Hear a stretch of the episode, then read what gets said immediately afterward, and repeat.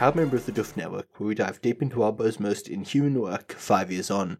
Coming up next is Elliot Diebold. And that was Ruben Morehouse. That it was. And we are back to talk about Execution 13.3. Um, so Blake runs away from his agreed attack on the Duchamps. Uh, that that he agreed with Molly, that Molly agreed to do for him, that he convinced Molly to do. He just abandons that plan, and uh, instead he's uh, just going to do something else that we don't really understand. But it seems to involve finding mags. Remember that thing I said last episode about how Molly will understand because she's Yeah. omniscient? Yeah. I I take it back. She's I mean she might she might understand, but she's not going to accept uh what's going on. Yeah, I, I, I think he would need to have like an actual thought process. His thought process was just, "Oh, that doesn't look possible. Let's not bother. Let's go do something else." Um, well, and and he jumps immediately to better go find Mags, the one person Molly would not really want me talking to. yeah.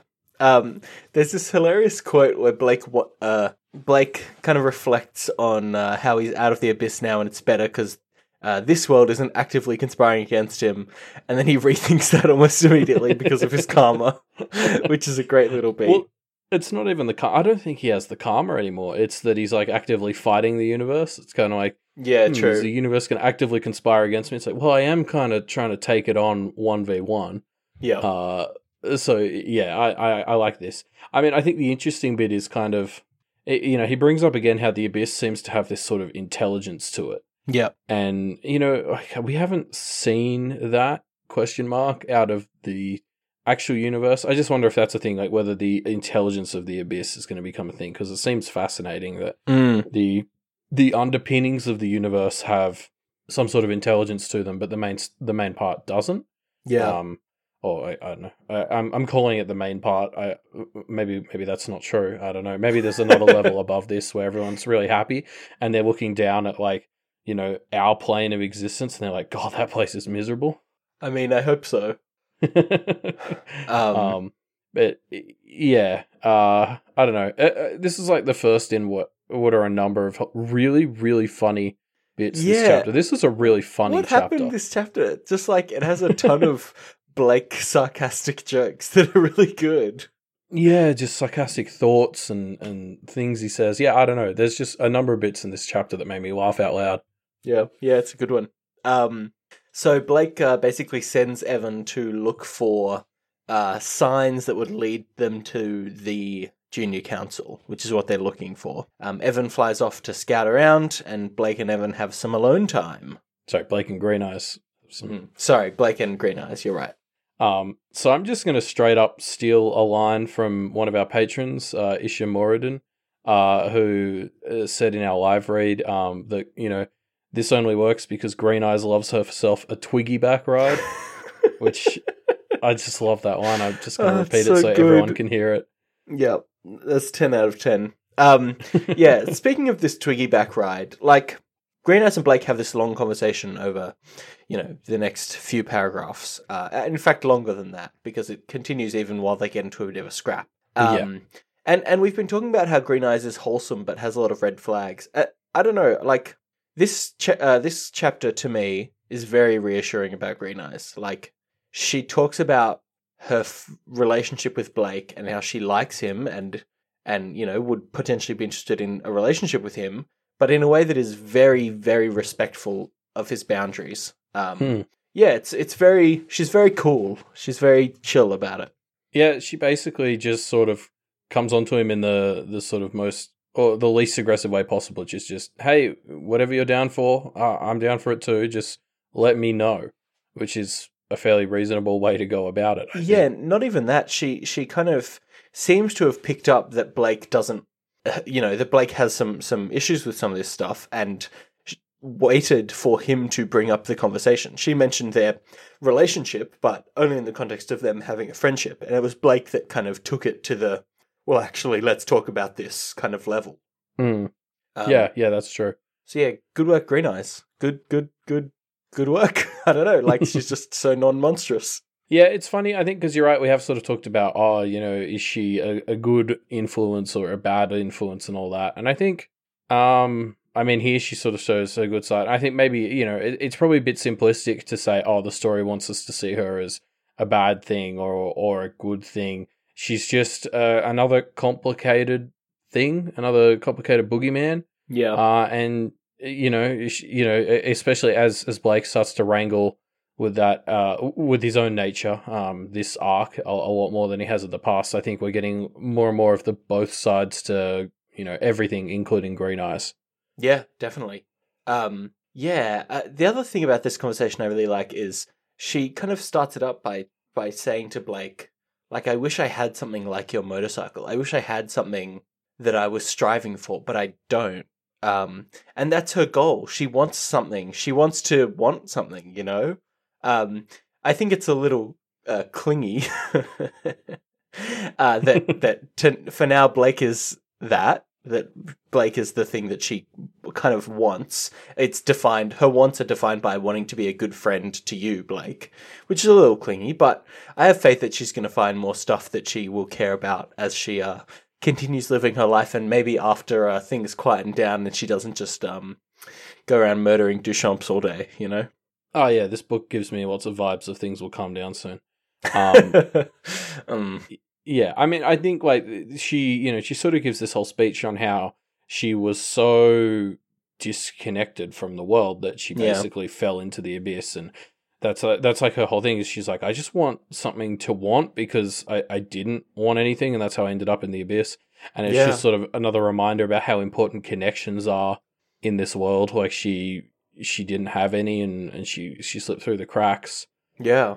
Um, I mean, I, I don't know. I kind of get it being in that sort of stagnant position where you don't want anything and you just kind of flat and and you slip through. I think it's a I don't know. It, it was a it was a sort of heavy heavy thing to start to consider, like Green Eyes' origin story. Um, Yeah. you know, and then of course in this world, that the the way you get out of that sort of stagnant position is the abyss comes in to help change you, and you know, oh, it sure does a bang up job. well, it definitely changes you. That's for Yeah. sure. Um, not necessarily for the better, I think is the problem. yes. Uh, so Evan kind of loops back around and lets them know that he hasn't found anything yet, but he has seen that there are some goblins around here that are probably coming in this direction. So keep an eye out. Um, and then Evan flies off again. Um, and sure enough, Blake and Green Eyes get attacked by these goblins and uh, use this opportunity to discuss their uh, potential uh, relationship. Yeah, um, the goblins are just kind of an inconvenience towards this conversation that they continue anyway, or at least Yeah. Green Eyes really does. Blake kind of spends half of it being like, "We're still really talking about this." Um, Mm, there's there's a few bits I want to pull out from here because like there's a lot of interesting stuff in this conversation. Uh, I think the first one is, uh, you know, we're really starting to see Blake reconcile that some bits of him are real and some aren't. I think he'd ever since Arc Nine, he's just sort of been I'm not real, and even after the revelation uh in Arc Twelve, he sort of hadn't quite clicked until I think his conversation with Rose yeah. where he's he's seen his stuff he's seen himself like oh wait you know there are bits of me that are real and I, I think maybe the pivotal point of that was when he, he realized that Ross was was a guy Yeah. um, I- and, and it sort of validated his existence to himself a bit more I guess It's in, I- I definitely think that that is the case because this chapter, the way he reacts to being touched by Green Eyes, seems to be more of a. I'm not gonna not not a regression. That's kind of too negatively tinted, but seems to be more in line with how he was before he found out he was fake, rather than, um, for example, an arc or two arcs ago, he seemed to more or less have put it behind him. Like, but the fact that it possibly happened to Ross has seemed to make it more real to Blake again. Yeah, it doesn't seem to directly upset him, but he sort of takes that bit where he's like, you know, oh, this should be upsetting me, which is which is a bit more than we've gotten.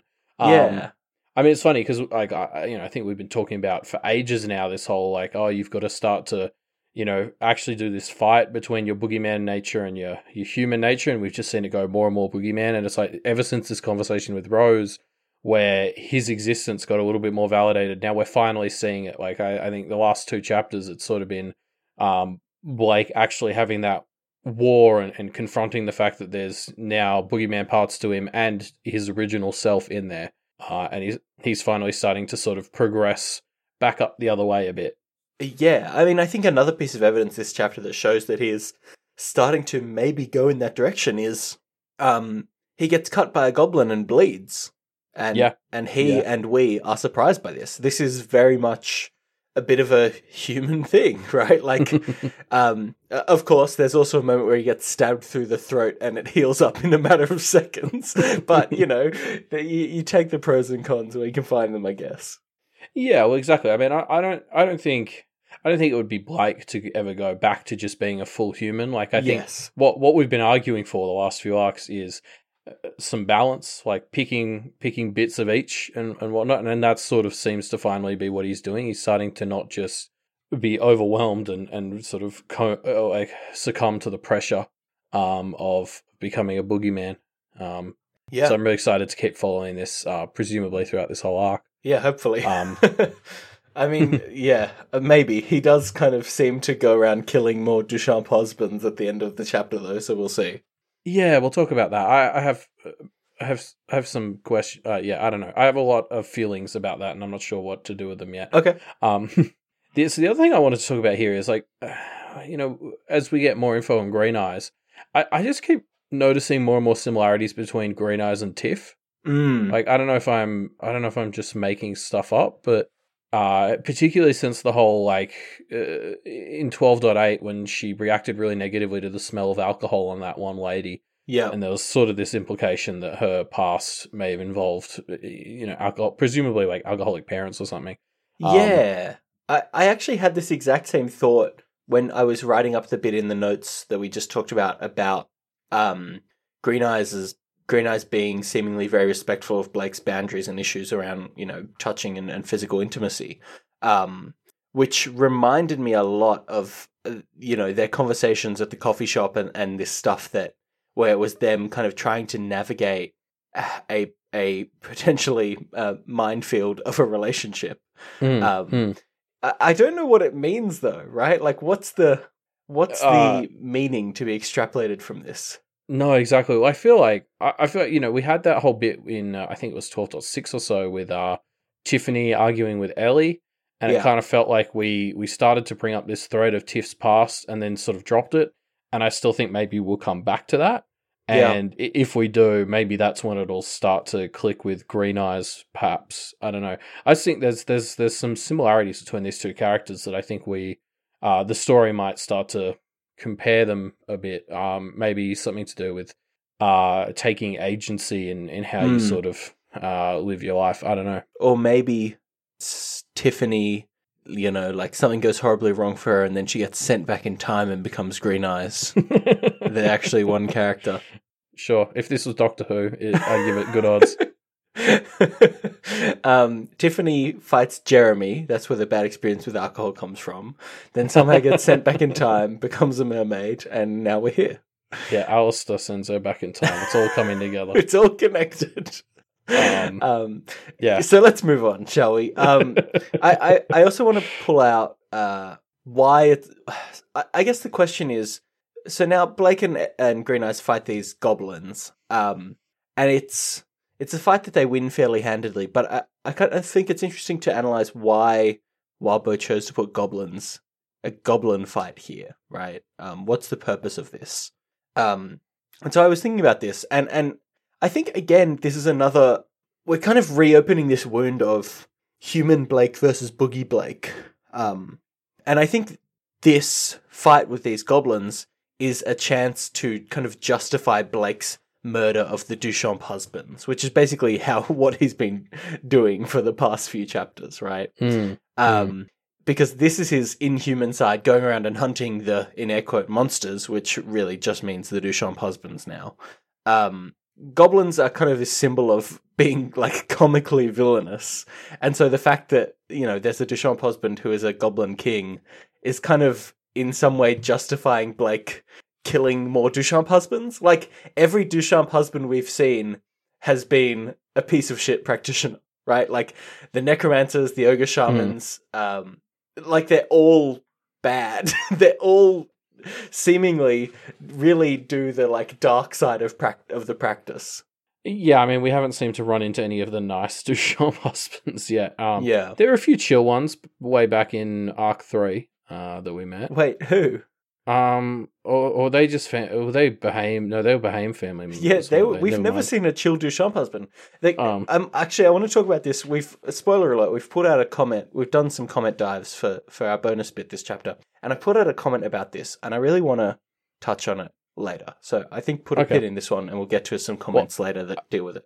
Okay, I do just want to quickly say that we find out one of them's called like uh, or one of them's a Goblin King, and it's just kind of like as if the premise for this family wasn't already terrible enough. Now we find out all their husbands are extra shit bags. It's um Yeah, yeah right. Like uh we haven't seen a good Duchamp husband except Jeremy, and we'll get to that later. yeah yeah. I mean he's the standout, which is um I mean it, it wasn't what I would have expected when we hit Sandra's interlude. yeah, Uh, but uh, yeah, uh, yeah, I, I agree. It's interesting. We sort of get reprimed in this this whole fight with the goblins for how shit the Duchamp husbands are, and yeah, yeah actually, let- let's wait till we get to where he meets Joyce, uh, Joyce and her sister again, because I think there's some interesting stuff to talk about there. Yeah, sure. Um, so these goblins, you know, catch up to Blake and Green Eyes, and, and there's a fight. Uh, the goblins basically get completely trounced.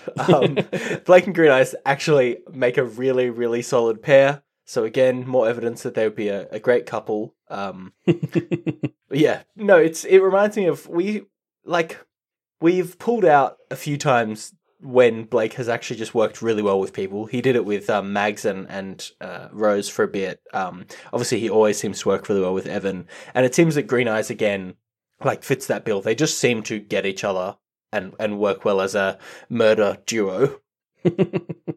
uh, yeah, yeah. I mean, I was very impressed by both of them. Uh, Blake fits in some snark in various bits uh, Yep. of, this fight as well. Um, yeah, I don't know. This is just a really action heavy bit, but it's really it's really good action. Blake and Green Eyes uh, absolutely kick ass. um, yeah, again, Blake does some good snark. Uh, I, I kind of start thinking that um, the c- confrontation with Rose has somehow made him like less, like he doesn't give a shit as much. He's more apathetic, and maybe that leads to him just making some snarkier comments. Who knows? Yeah. Well, so again, something that happened on on our Discord um recently was uh Kipos, uh, one of our patrons, Yeah, went on a big spiel about uh 1.1 and it was it was really great. Like I, I it had been too long since I sort of looked at that chapter and uh Kipos pulled out a bunch. oh, it was of such stuff. a great thread. Yeah, and now now we know so much more about Ross slash Blake. Uh, it was really interesting to sort of re-examine it. Um, and one thing I really picked out was Ross slash Blake back then. Uh, it was pretty snarky, like s- arguably some of the best lines in the story so far were in 1.1. Uh, like I still remember the bit where Granny Rose sort of comes out after meeting all the heirs, and she's like, "I'm very disappointed," and uh, Ross sort of goes, "Don't worry, the feeling's mutual." yeah, Uh, so yeah, I don't know. Like th- this might be a sign that uh, Blake is getting some of the humanity back because it feels like it's a very old school Ross move to to have this sort of snark. Yeah. Um, one thing that I really liked about about uh, this thread that Kipos uh, wrote was um, was the the discussion about uh, about something I hadn't noticed, which was that Ross was very like patient in his conversation with Granny Rose. He he was not quick to anger. He was kind of doing some verbal takedowns, but he wasn't like being It was very um, deliberate. yeah, exactly. Which th- reminded me that this is just not the Blake we know at all. And so I'm kind of surprised it didn't jump out a little more as like, hey, this seemed a little out of character. Now we obviously understand why. And so I Yeah. think um, the thing to, to pay attention to in terms of the humanity is the patience. Like, if we see Blake slowing down, being more patient, being less aggressive, that's the, the key sign to me that he is regaining some humanity here. Mm, yeah, maybe. I mean, the most human we've ever seen him was the first seven arcs of the book, and he wasn't a very patient person it's true. uh, uh, back then. I feel like he was more patient, at least.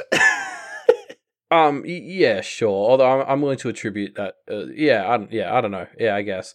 I don't know. I just don't think it may not be quite as simple as getting back to what he was. Like I think that's maybe Yeah. the really interesting thing here is uh yeah, sure. he sort of gets to redefine himself a bit from scratch in a way, and that could be really Mm. interesting. Yeah. Um Yeah, so uh, they they, they uh, fight these goblins. They beat these goblins, and Blake uh, basically says to them, "Hey, either surrender yourself and agree to not ever hurt anyone again, or become a weapon." And they both decide to become weapons, wanting to hurt more people. Blake's like, "All right, two more uh, tools for my arsenal." Uh, yeah. Uh, he, you know, this is starting to become a pattern. Um, I guess if you're going to be like a serial killer collecting trophies, goblins Yeah. aren't the worst uh, demographic to target. Um, but uh, it's just, it's just interesting. Like it jumped out to me as so different from uh, twelve point eight, where you know he sort of gave Joyce a chance and then just murdered everyone while sort of talking to them. Whereas with the goblins, he had this third option of turning them into weapons that Mm. he didn't really have with the humans, so he just had to kill them. And he didn't even like. I think it's fair to say he didn't even give those Duchamps as much of a chance as he has given these goblins. Like, isn't that wild? Like he he's taken this f- this uh, mission of kill the monsters, and now that only seems to apply to practitioners. He he doesn't. He's more reluctant to kill others at this point than he is to kill practitioners. Yeah, I mean, because you could make the argument that it's like, oh, well, it's just in goblins' nature. Um, they don't know better, whereas humans have a choice. Mm. Um, but that, that that almost makes me more upset because it means he's completely given up on any sort of rehabilitory uh, Yeah. methods. Um, yeah, I, I don't know. I think he sort of remember he did have that whole speech with some of them. Uh, I think it was the two brothers where he was like, "Tell me that I could consider you good people and I won't kill you." Um, yeah, true. so I mean, he, he, it wasn't a completely ruthless thing, but then also that was that was a harsher sort of thing than the goblins got. I, I agree. Although the goblins have this option of turning into weapons, um, I don't know if humans get that choice. Ah, I'm sure they can figure out a way. um, yeah. So I think another thing to note is uh, Blake gets stabbed in the throat and it heals very quickly. He can't talk for a little bit, but uh, it seems to heal within minutes. Um, and it's covered. Wait, it- what he got stabbed in is covered in like blood and, and, and shit, and it's gross. oh yeah, definitely gross. Like that Um, just makes it that just makes it more crazy that it heals so fast because yes. that shit should be infected. Yeah, it there's was- no was infection or human. anything, which you would think goblins basically aim to deliver infections whenever they can. Yeah, I think that Um, was what happened to Mags and Signature. Yes. So, uh, I, I don't know. It just kind of it stood out to me because this is quicker than we've he- seen him heal from things before. Uh, we saw him heal from a few things in the uh, in duress when the house was being attacked, but even that he seemed to have to kind of negotiate with the abyss or with his spirits to get that to happen. Um, yeah, So it seems to me that because this healed so quickly, the abyss must be pretty happy with him. I mean, that's maybe a bit of a jump to assume that's the reason, but seems to make sense. Which basically means he's the cleaver guy from last chapter. um, I, I think uh, like he he sort of starts to get his speech back when the goblins start to get scared. Like I think it's just Mm. fueled by the fear he instills in them, maybe. Um, Sure. So it's that sort of it's this weird catch twenty two he's got where the more he scares people, the more invulnerable he is, and the scarier he is. So he just needs to sort of start off being scary, and it's this positive feedback loop he might be able to get into. Once he scares the first person, it just rolls out of control from there. Yeah, yeah, that's a fair read. Maybe it is more to do with the fear, although I don't think those two are completely disconnected. Um, presumably, scaring people is serving the abyss as well. Well, yeah, you're right. I, I probably just thought of a different way of expressing the same idea because Yeah. that does seem to be what the abyss wants him to do. Yes. Um, so Blake and Green Eyes uh, basically see, see Evan being chased by a gargoyle and uh, kill it, or Green Eyes kills it. And Evan shows them that he has found uh, basically a, a protected area that he thinks the junior council is in. It's it's a hidden street like that hidden uh, bookshelf in the Hillsglade House library that definitely is still okay and hasn't burned to the ground. yeah, what's going on up there? Uh, there's too many. There's too many major problems in this town. Um, yeah. I, I always love seeing this space warp stuff. Like that did my head in. In God, it was like 1.2. Yeah, it would have been real early. Uh, and I love the idea in this, that, like when Evan just flies straight at it, and he and he comes back the same way. Like he doesn't turn around; he just keeps flying forward and ends up doing a 180. Uh, it feels like uh, like when you hit like weird boundaries in video games, and the game just turns you around or something. It's it's so fun. yeah. Um, yeah, it's hilarious. Um, and so, okay, before we get to that though, there's this bit where Green Eyes talks about how she would love a chicken nugget.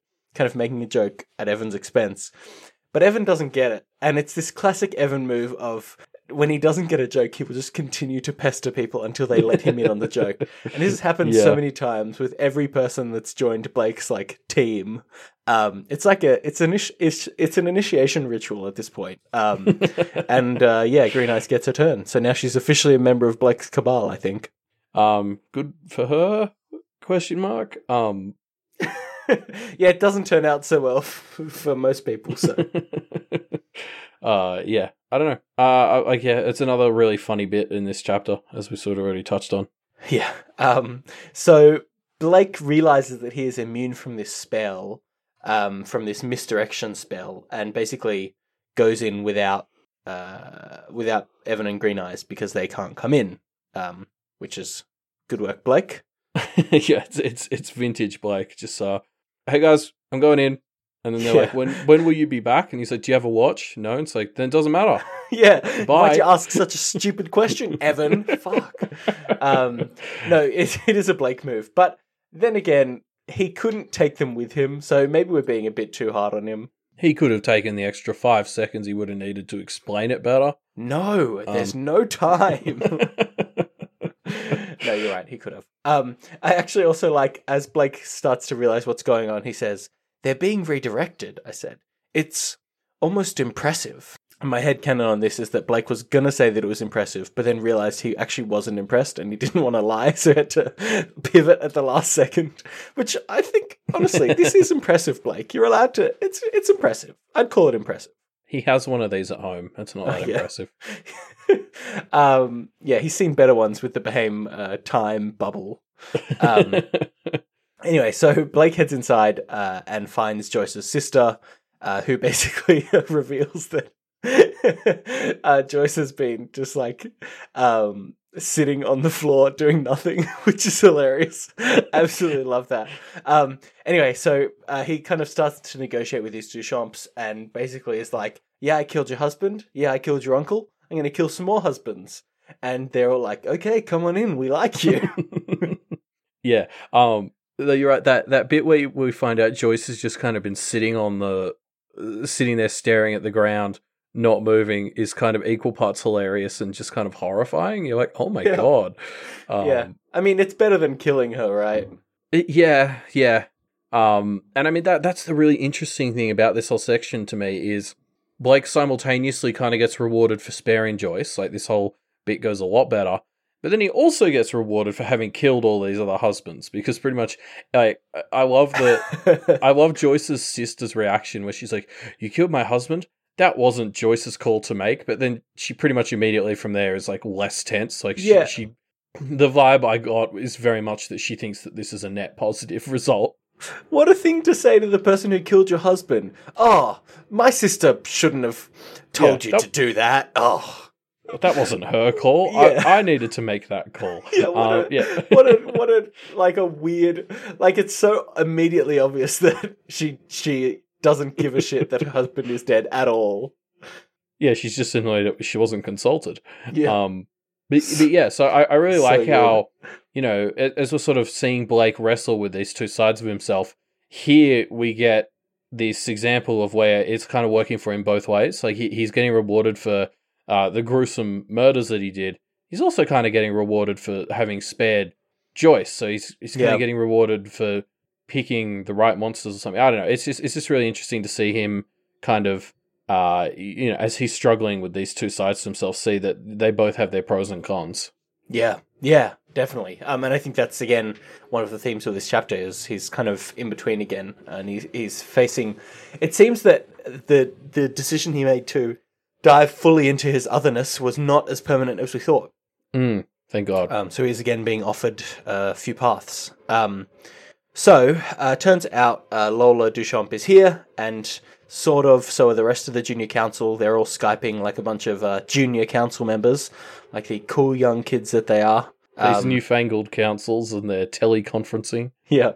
Uh, and uh, Blake basically asks, Hey, can I uh, join the meeting? And also, can I get a phone to dial in some more Thorburns? Just what every council needs.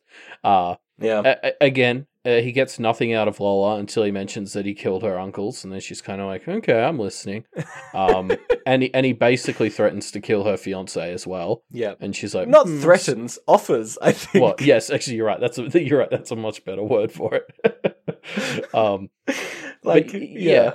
I, I don't know. You get the impression from the way that this segment ends that it's like, is Blake kind of setting himself up to be the Andy and Eva of the junior council? Like, I almost get the impression he's basically going to join the meeting and be like, righto, what's the hit list look like? I'm on it. Well, Um, I, I yeah, don't know. I'm, so- I'm very interested to see what his plan is. I, it's interesting. I don't know because, like, the framing for this is at the end of last chapter, he looked at Sandra and Jeremy and said, "Okay, I can't attack them directly. There has to be another way." And so that implies to me this is his plan to deal with the Duchamps. And so there's kind of two reads on that. Either it's he thinks dealing with the Duchamp husbands is enough to depower them so that you know it, it's a it's a way to deal with them while also keeping them sort of on side. Or the other read is that he's being a lot more sly than we're giving him credit for right now, and this is um, a way of either turning the Duchamps against each other or, or doing some other high level plays that removes all the Duchamps. Because regardless of how many Duchamp husbands ki- he kills, like that's not going to depower Sandra and Jeremy. They're still going to be out there doing their shit, you know. Oh yeah, but a huge part of their strength is is the assets that they have on hand. No, Um, I- I, I- yeah, I agree. I think he's setting up some sort of um, perhaps Duchamp civil war. Like I Mm. think what's interesting is if if he starts targeting the husbands and some of the husbands get wind that some of the Duchamps may be a part of it, yeah, um, that could devolve very quickly. Yes, Uh, so that's that that that might be the plan. That's sort of the best case scenario. I'm I'm still not sure exactly what his hope is with connecting the Thorburns to the junior council. Um, I, I- it's gonna it's gonna be fun. I can't wait to see. what kind of a plan is that anyway? Um, yeah, I don't know what he's thinking, but I, I I'm I'm here for it. Yeah, Um, but yeah, so I don't know. I, I'm I'm getting the impression that uh, uh, we might be heading towards weakening the Duchamps because if you can sow discord amongst the family, I mean, you know, it's it's a family built on eggshells because, well, Yeah. you know, they they've all been married off to people they hate. Uh, well, not all of them, but yeah. seemingly most. Um, when you force your daughters to marry literally the worst of the worst, like I don't know, what do you expect? Yeah, so I don't know. I think this could be really fun. And then again, like I, I think this will be great because Sandra and Jeremy have been built up as such a strong relationship. I don't think they will ever crack, even if like Yes, sort of the rest of the husbands start to turn on the family. yeah, Uh, and so they'll kind of be the final boss in a way because you won't. They'll lose maybe even if they lose all the rest of their resources. I think those two will still be together and they'll still be strong, and that'll yeah. be really like interesting. I, I basically can't see a situation where Jeremy joins the Duchamp husbands in their revolution or whatever it ends up being, right? no, me either. Um, yeah.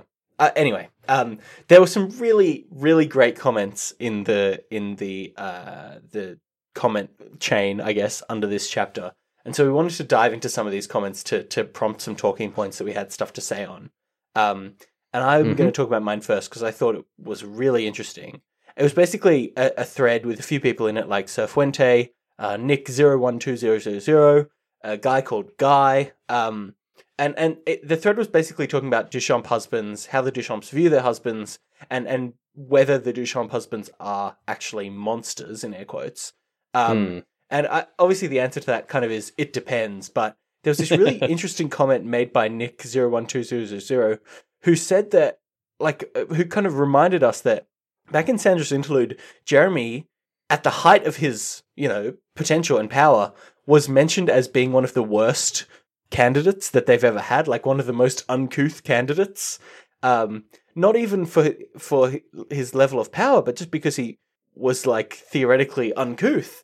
And Hmm.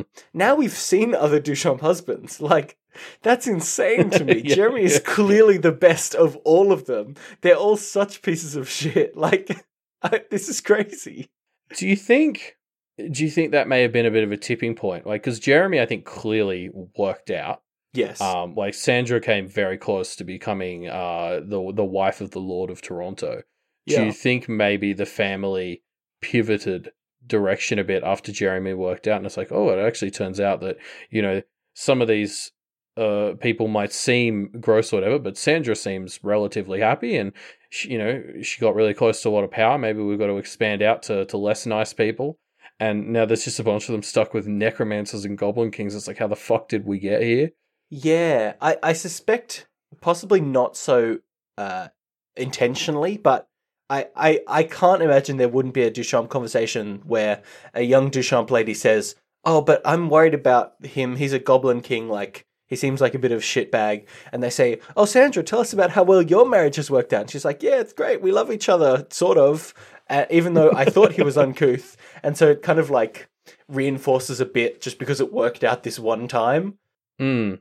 Yeah, I, I don't know. It, it's a good point. Um, I mean, it may have just been like I, I think there probably are Duchamps who get pretty great husbands. They're just not the ones that Blake is having to interact with because they're presumably somewhat happy.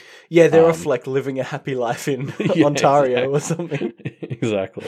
Um, yeah. Anyway, I, I love that. I love that idea. Just like reflecting on. Yeah, the Duchamps must really have their priorities warped if they think Jeremy is one of the worst cases. Yeah, yeah. I mean, he's he's the best we've seen so far. Um, and so I've pulled out a comment, uh, and you know there was some responses, but it was really started by um Bart. Mm-hmm. Eat my shorts. Am I right? Yes, uh, the one and only. Um, and and Bart started talking about how well they were speculating on what Green Eyes' Blackfish might have been, or or what it was Mm. wanting her to confront, which I thought was was really interesting, especially since uh, it's the only black thing that has taken the form of a fish that we've seen, and yet we call them all blackfishes. Um, I mean, we haven't even seen it. We just heard Green Eyes talk about it, right? Yeah, exactly. Um, it could be a dolphin. She could be completely wrong. Um, but yeah, I mean, so so so Bart kind of went on this whole, uh, came up with this whole sort of story about how Green Eyes might have gotten drunk, um, and been responsible for a kid, like she was babysitting or something. She got drunk and the kid died, and and- Yeah. and that was sort of what led her to be ostracized from her community um, or something. And uh, I think it's a really interesting idea. I, I don't know if that's quite like I, I don't know if I believe that that is probably exactly it, which some of the other commenters um, felt the same. But like I, in general, I think the idea is is a, a really good one. Like you know, she obviously has some truth in her past that she hasn't confronted, given the Mm. whole blackfish thing. Yeah. Um, and obviously, you know, we know she doesn't like alcohol, so that's presumably some sort of factor. But um, yeah, I don't know. I just really liked sitting here and pondering what it might be. I think we'll never find out because Blake cheated. Uh, yeah. and got her out without her having to confront it. So now she'll never know. Did the cheat code for her. Yeah, Yeah. it's interesting. I I I like the elements that come together in Bart's speculation, but it doesn't feel like it's like it feels like it's still very much a speculation because we haven't really had any info besides the fact that alcohol may have been involved in either her mistakes or in her upbringing. Um, Yeah, yeah, I, I want to find out more. You know, I, I want more. yeah, yeah. I agree. I feel, I feel like, I feel about that in so many parts of this story, though. Um, so you know, yeah, yeah. It's I think, and I mean, I'll say it again. The The world in Pact is it's so it's just so good. Like I this Yeah. is this is why I'm I'm comfortable saying that it's my favorite of Wildbow stories is because I know the breakneck pace can be a bit much for people and there's all this stuff, but fuck man, the world of Pact is just so on point. yeah, I, I'd agree. This is the one I've grown the most attached to, and you know. You could argue there's reasons for that, like the way we're covering the story, and as we discussed when we first started the podcast, my bias towards Yeah. this sort of story. But I, this world is is so fantastic, and and the story in it is fantastic as well. But the world building here is just so Yeah. Like I could I could read a hundred more stories like this in this world. I think. Yeah, I could do a hundred more monster corners, you know, of just like, Yeah. hey, where, how does this thing tie in? What's the law of this, and why how, why is it like this in Pact? Like, anyway, um, Yeah. That's the end of our show uh, on this great book t- that we call Pact. Um, if you want to uh, leave a comment uh, on this episode, or hey, leave an answer to our discussion question, which is talking about does Rose actually have the heart and soul in this partnership? Um, a lot of people have interpreted that question differently and left very different answers, which I quite like. So Yeah. feel free to do that by leaving your answer in our discussion thread, which you can see in the uh, comments in our show notes down below. Yep. And if you want to keep up on what's happening with the show, you know, if an episode's coming out late or or what have you, or if you're interested in some live reads, head on over to Twitter uh, at Media and D Podcast is where you can find us.